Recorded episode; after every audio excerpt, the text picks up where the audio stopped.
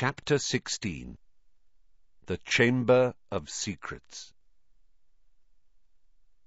All those times we were in that bathroom and she was just three toilets away, said Ron bitterly at breakfast next day, and we could have asked her, and now...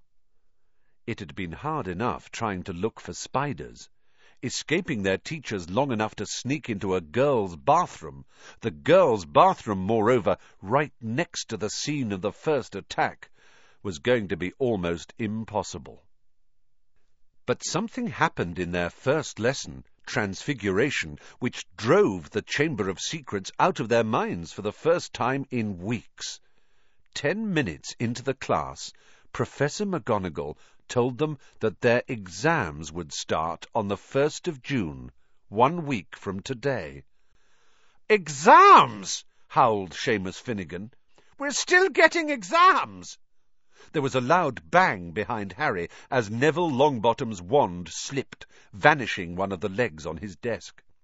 Professor McGonagall restored it with a wave of her own wand and turned, frowning, to Seamus.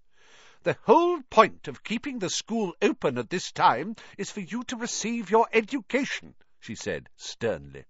The exams will therefore take place as usual, and I trust you are all revising hard.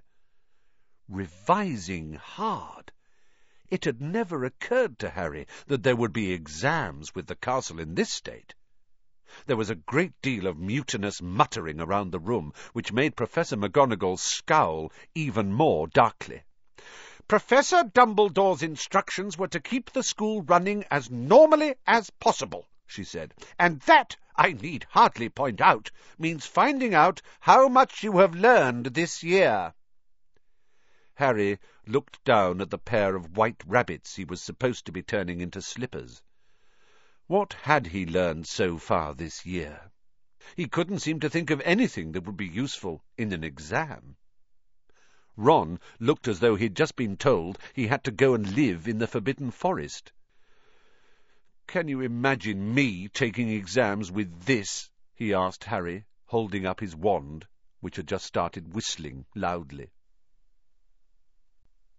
Three days before their first exam, Professor McGonagall made another announcement at breakfast.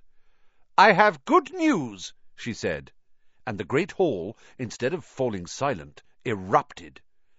Dumbledore's coming back, several people yelled joyfully. You've caught the heir of Slytherin, squealed a girl on the Ravenclaw table. Quidditch matches are back on, roared Wood excitedly. When the hubbub had subsided, Professor McGonagall said, Professor Sprout has informed me that the mandrakes are ready for cutting at last. Tonight we will be able to revive those people who have been petrified. I need hardly remind you all that one of them may well be able to tell us who or what attacked them. I am hopeful that this dreadful year will end with our catching the culprit. There was an explosion of cheering. Harry looked over at the Slytherin table, and wasn't at all surprised to see that Draco Malfoy hadn't joined in. Ron, however, was looking happier than he'd looked in days. It won't matter that we never asked Myrtle, then, he said to Harry. Hermione'll probably have all the answers when they wake her up. Mind you, she'll go mad when she finds out we've got exams in three days' time. She hasn't revised. It might be kinder to leave her where she is till they're over. Just then Ginny Weasley came over and sat down next to Ron. She looked tense and nervous, and Harry noticed that her hands were twisting in her lap. "What's up?" said Ron, helping himself to more porridge. Ginny didn't say anything, but glanced up and down the Gryffindor table with a scared look on her face that reminded Harry of someone, though he couldn't think who. "Spit it out," said Ron, watching her. Harry suddenly realized who Ginny looked like.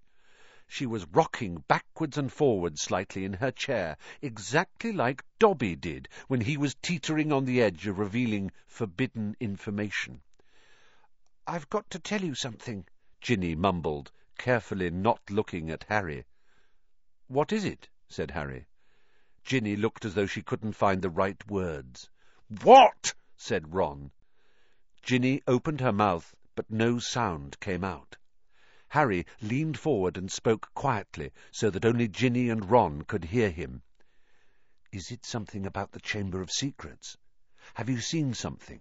Someone acting oddly? Ginny drew a deep breath, and at that precise moment Percy Weasley appeared, looking tired and wan. If you've finished eating, I'll take that seat, Ginny. I'm starving. I've only just come off patrol duty. Ginny jumped up as though her chair had just been electrified, gave Percy a fleeting, frightened look, and scarpered away. Percy sat down and grabbed a mug from the centre of the table. Percy! said Ron angrily. She was just about to tell us something important. Halfway through a gulp of tea, Percy choked. what sort of thing? he said, coughing. I just asked her if she'd seen anything odd, and she started to say... Oh, that! That's nothing to do with the Chamber of Secrets, said Percy at once. How do you know? said Ron, his eyebrows raised.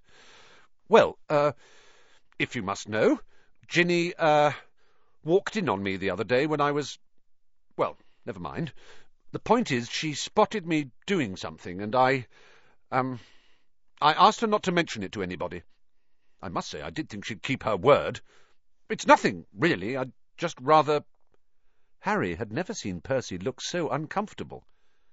What were you doing, Percy? said Ron, grinning. Go on, tell us. We won't laugh. Percy didn't smile back.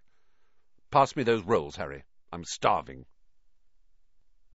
Harry knew the whole mystery might be solved tomorrow without their help but he wasn't about to pass up a chance to speak to Myrtle if it turned up, and to his delight it did, mid-morning, when they were being led to History of Magic by Gilderoy Lockhart. Lockhart, who had so often assured them that all danger had passed, only to be proved wrong straight away, was now wholeheartedly convinced that it was hardly worth the trouble to see them safely down the corridors. His hair wasn't as sleek as usual. It seemed he had been up most of the night, patrolling the fourth floor.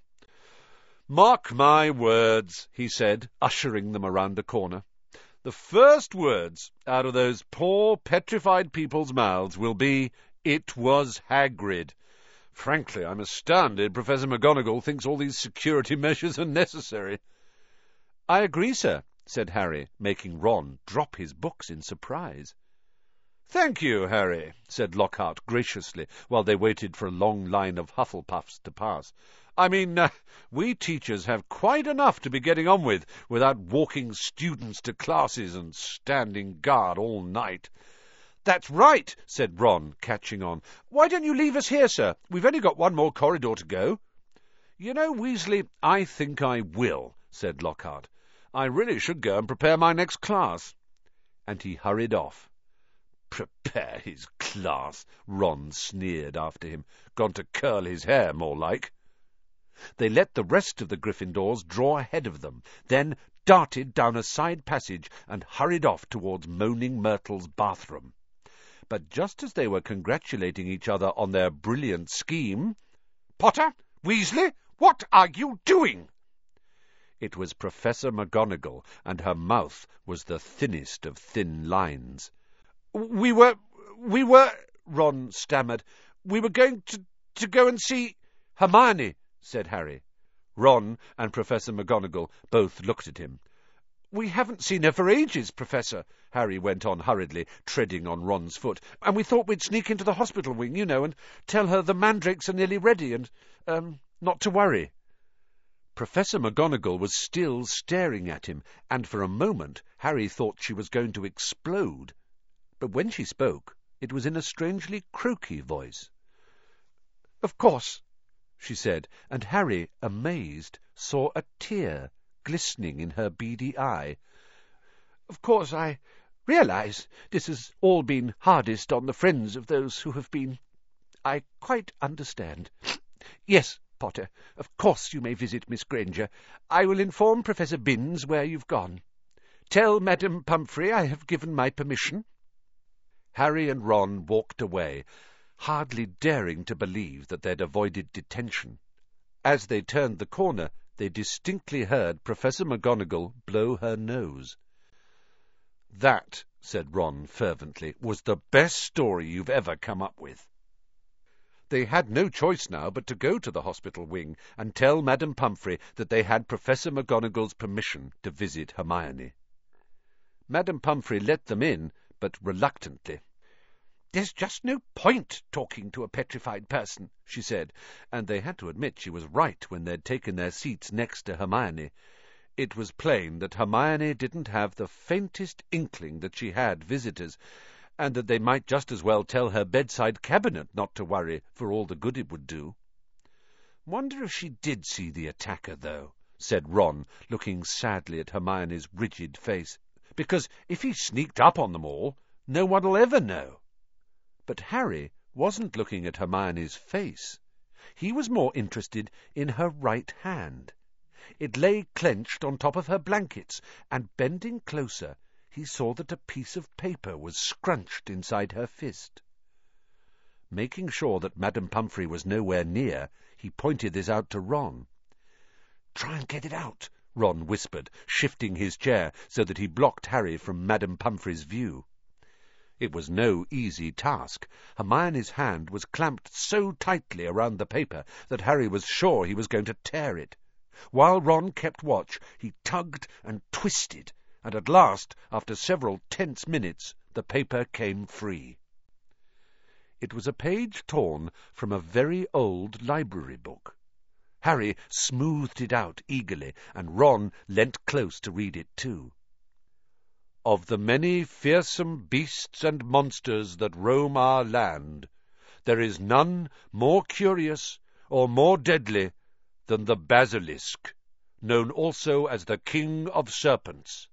This snake, which may reach gigantic size and live many hundreds of years, is born from a chicken's egg, hatched beneath a toad. Its methods of killing are most wondrous for aside from its deadly and venomous fangs, the basilisk has a murderous stare, and all who are fixed with the beam of its eye shall suffer instant death.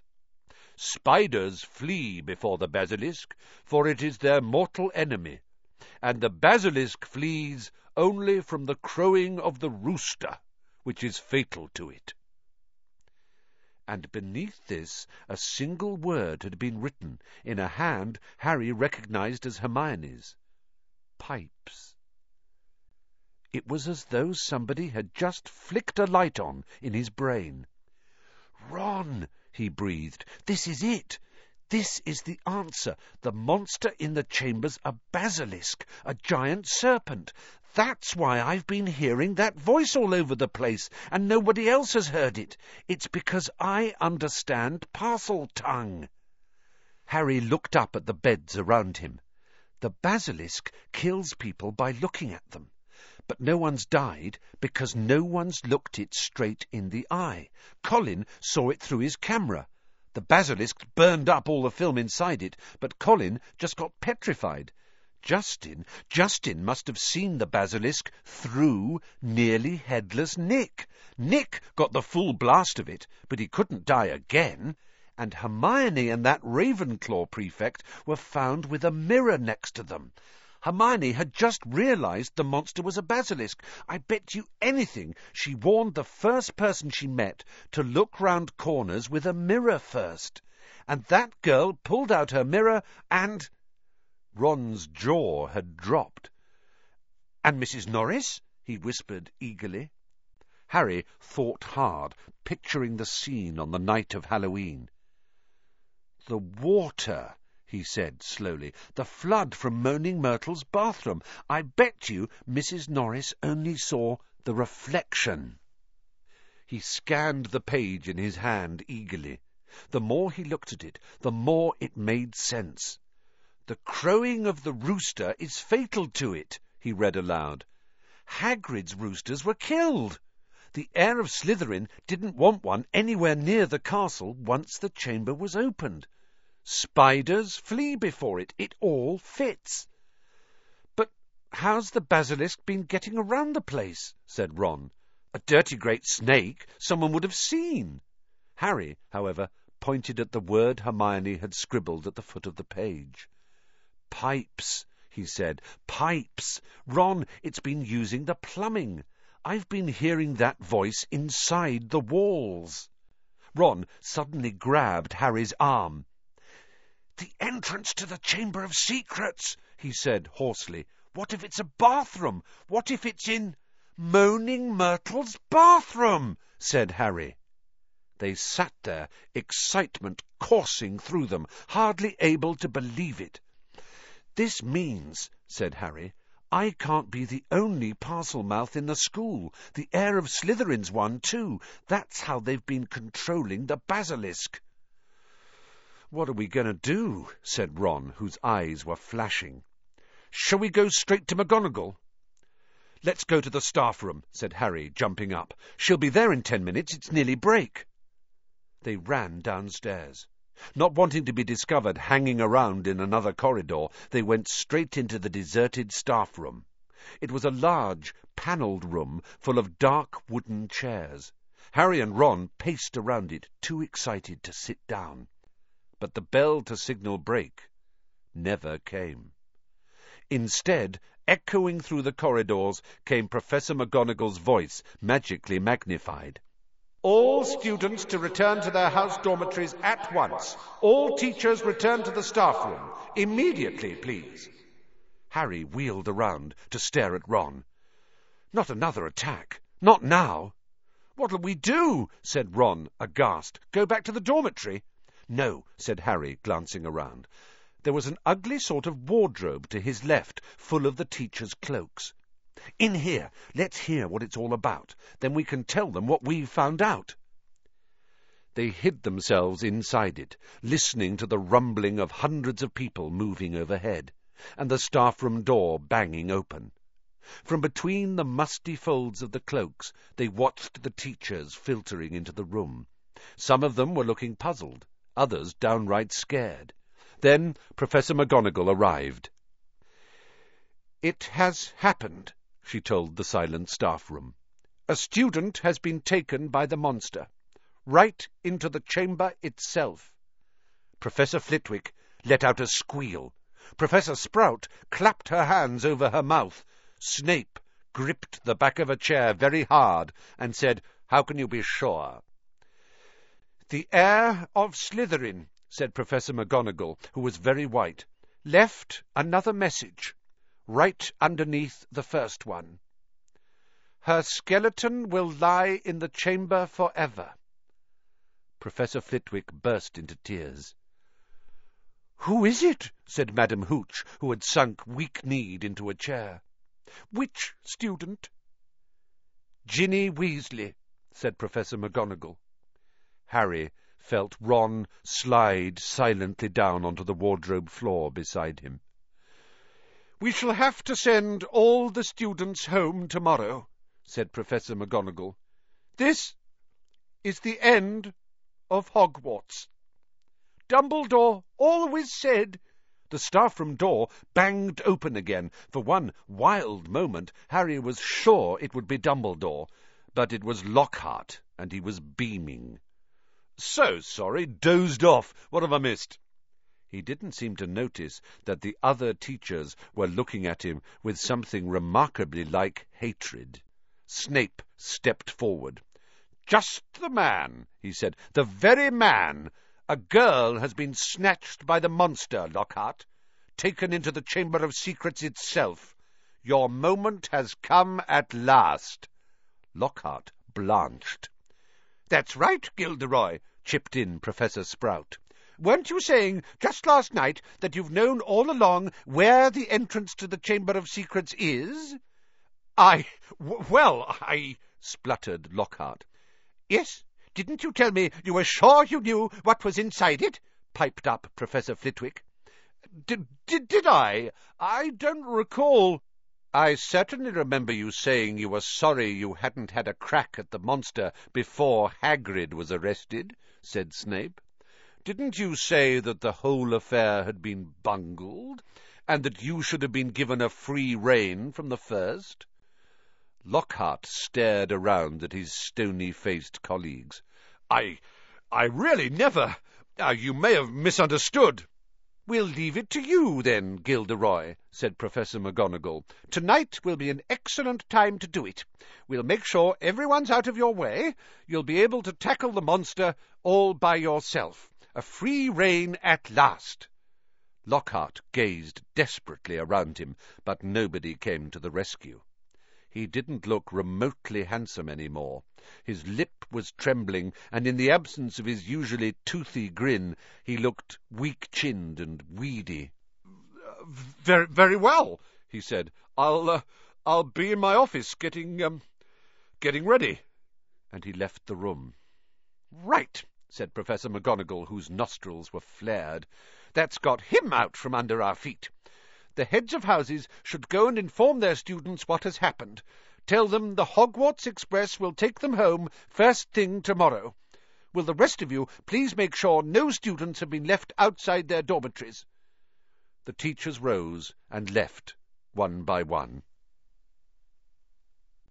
It was probably the worst day of Harry's entire life. He, Ron, Fred, and George sat together in a corner of the Gryffindor common room, unable to say anything to each other. Percy wasn't there.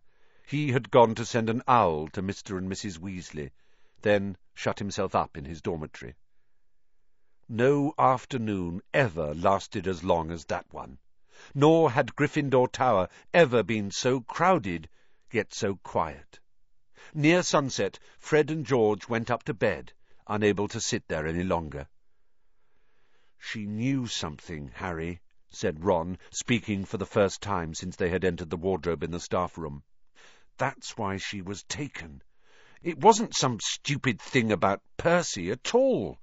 She had found out something about the Chamber of Secrets. That must be why she was... Ron rubbed his eyes frantically. I mean, she was a pureblood. There can't be any other reason. Harry could see the sun sinking blood-red below the skyline. This was the worst he had ever felt. If only there was something they could do. Anything. Harry, said Ron, do you think there's any chance at all she's not, you know? Harry didn't know what to say. He couldn't see how Ginny could still be alive. Do you know what? said Ron. I think we should go and see Lockhart. Tell him what we know. He's going to try and get into the chamber. We can tell him where we think it is, and tell him it's a basilisk in there. Because Harry couldn't think of anything else to do, and because he wanted to be doing something, he agreed. The Gryffindors around them were so miserable and felt so sorry for the Weasleys that nobody tried to stop them as they got up, crossed the room, and left through the portrait hole. Darkness was falling as they walked down to Lockhart's office. There seemed to be a lot of activity going on inside it. They could hear scraping, thumps, and hurried footsteps. Harry knocked, and there was a sudden silence from inside. Then the door opened the tiniest crack, and they saw one of Lockhart's eyes peering through it. "Oh, uh, Mr. Potter, Mr. Weasley," he said, opening the door a mite wider. I'm uh, rather busy at the moment, uh, if you would be quick. Professor, we've got some information for you, said Harry. We think it'll help you. Ah, uh, well, it's not terribly... The side of Lockhart's face that they could see looked very uncomfortable. I mean, well, all right. He opened the door, and they entered. His office had been almost completely stripped. Two large trunks stood open on the floor. Robes, jade green, lilac, midnight blue, had been hastily folded into one of them. Books were jumbled untidily into the other. The photographs that had covered the walls were now crammed into boxes on the desk. Are you going somewhere? said Harry. Ah, uh, well, yes, said Lockhart, ripping a life-size poster of himself from the back of the door as he spoke and starting to roll it up. Urgent call, unavoidable, got to go. What about my sister? Said Ron jerkily. Well, um, as to that, most unfortunate, said Lockhart, avoiding their eyes, as he wrenched open a drawer and started emptying the contents into a bag. No one regrets more than I. You're the defence against the dark arts teacher, said Harry. You can't go now. Not with all the dark stuff going on here. Well, I must say, when I took the job, Lockhart muttered, now piling socks on top of his robes, nothing in the job description. Didn't expect. You mean you're running away? said Harry disbelievingly, after all that stuff you did in your books. Books can be misleading, said Lockhart delicately. You wrote them! Harry shouted. My dear boy, said Lockhart, straightening up and frowning at Harry, do use your common sense. My books wouldn't have sold half as well if people didn't think I'd done all those things. No one wants to read about some ugly old Armenian warlock, even if he did save a village from werewolves. It looked dreadful on the front cover. No dress sense at all. And the witch who banished the Bandon Banshee had a hare lip. I mean, come on! So you've just been taking credit for what a load of other people have done? said Harry incredulously. Harry, Harry, said Lockhart, shaking his head impatiently. It's not nearly as simple as that. There was work involved. I had to track these people down, ask them exactly how they managed to do what they did. Then I had to put a memory charm on them so they wouldn't remember doing it. If there's one thing I pride myself on, it's my memory charms.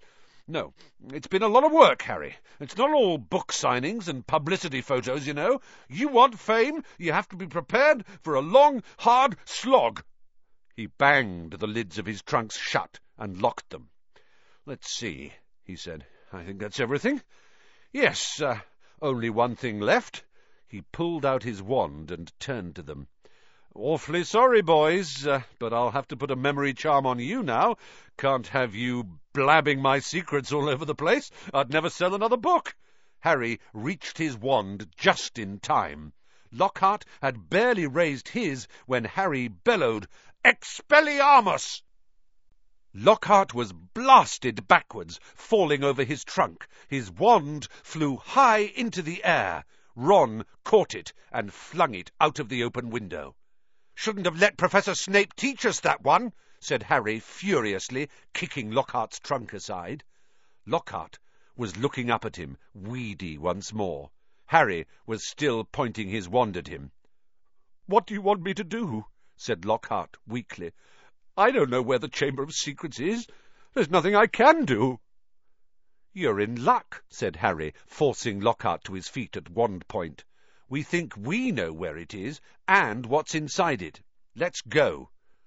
They marched Lockhart out of his office and down the nearest stairs, along the dark corridor where the messages shone on the wall, to the door of Moaning Myrtle's bathroom.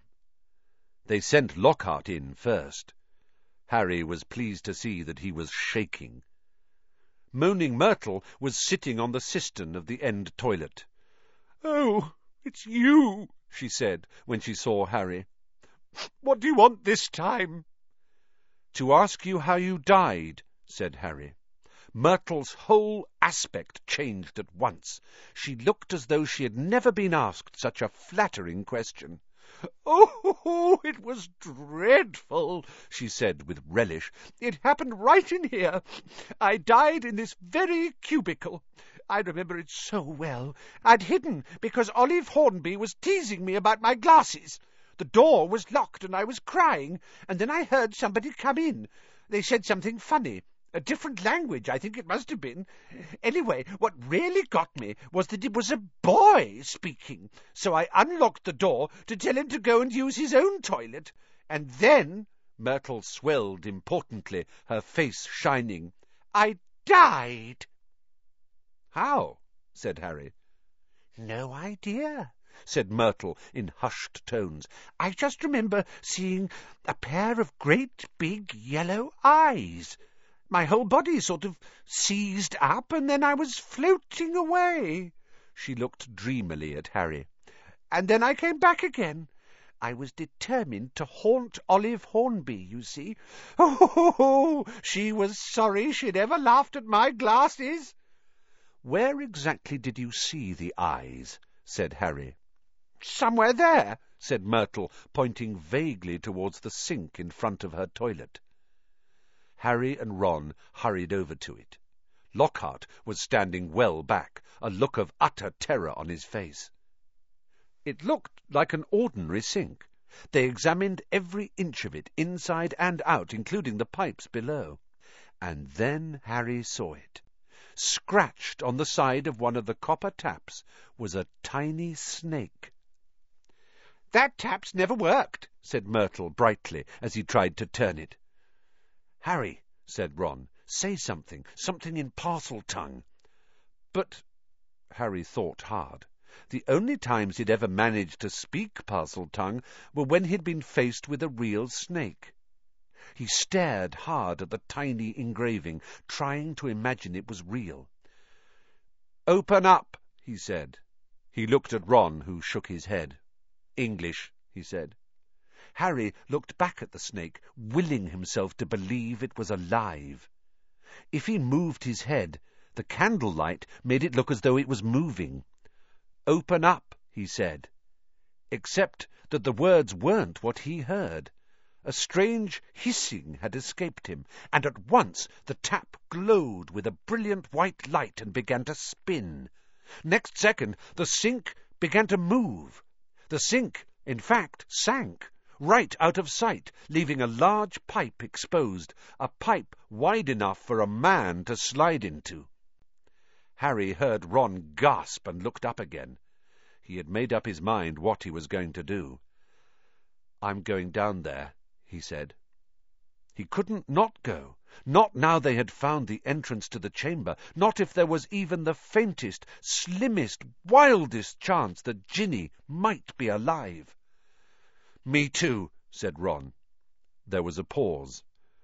Well, you hardly seem to need me, said Lockhart, with a shadow of his old smile. I'll just... He put his hand on the doorknob, but Ron and Harry both pointed their wands at him.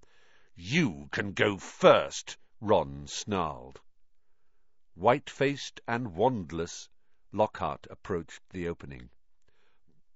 Boys, he said, his voice feeble. Boys, what good will it do? Harry jabbed him in the back with his wand. Lockhart slid his legs into the pipe. I really don't think, he started to say, but Ron gave him a push, and he slid out of sight. Harry followed quickly. He lowered himself slowly into the pipe, then let go. It was like rushing down an endless, slimy, dark slide. He could see more pipes branching off in all directions, but none as large as theirs, which twisted and turned, sloping steeply downwards, and he knew that he was falling deeper below the school than even the dungeons. Behind him he could hear Ron thudding slightly at the curves. And then, just as he had begun to worry about what would happen when he hit the ground, the pipe levelled out, and he shot out of the end with a wet thud, landing on the damp floor of a dark stone tunnel, large enough to stand in. Lockhart was getting to his feet a little way away, covered in slime and white as a ghost. Harry stood aside as Ron came whizzing out of the pipe too. We must be miles under the school, said Harry, his voice echoing in the black tunnel. Under the lake, probably, said Ron, squinting around at the dark, slimy walls. All three of them turned to stare into the darkness ahead. Lumos, Harry muttered to his wand, and it lit again. Come on, he said to Ron and Lockhart, and off they went, their footsteps slapping loudly on the wet floor. The tunnel was so dark that they could only see a little distance ahead. Their shadows on the wet walls looked monstrous in the wandlight. Remember, Harry said quietly as they walked cautiously forward, any sign of movement, close your eyes straight away. But the tunnel was quiet as the grave, and the first unexpected sound they heard was a loud crunch as Ron stepped on what turned out to be a rat's skull. Harry lowered his wand to look at the floor and saw that it was littered with small animal bones. Trying very hard not to imagine what Ginny might look like if they found her, Harry led the way forward round a dark bend in the tunnel. Harry, there's something up there, said Ron hoarsely, grabbing Harry's shoulder. They froze, watching. Harry could just see the outline of something huge and curved, lying right across the tunnel. It wasn't moving. Maybe it's asleep, he breathed, glancing back at the other two. Lockhart's hands were pressed over his eyes. Harry turned back to look at the thing, his heart beating so fast it hurt. Very slowly, his eyes as narrow as he could make them and still see, Harry edged forward, his wand held high. The light slid over a gigantic snakeskin of a vivid, poisonous green, lying curled and empty across the tunnel floor. The creature that had shed it must have been twenty feet long at least.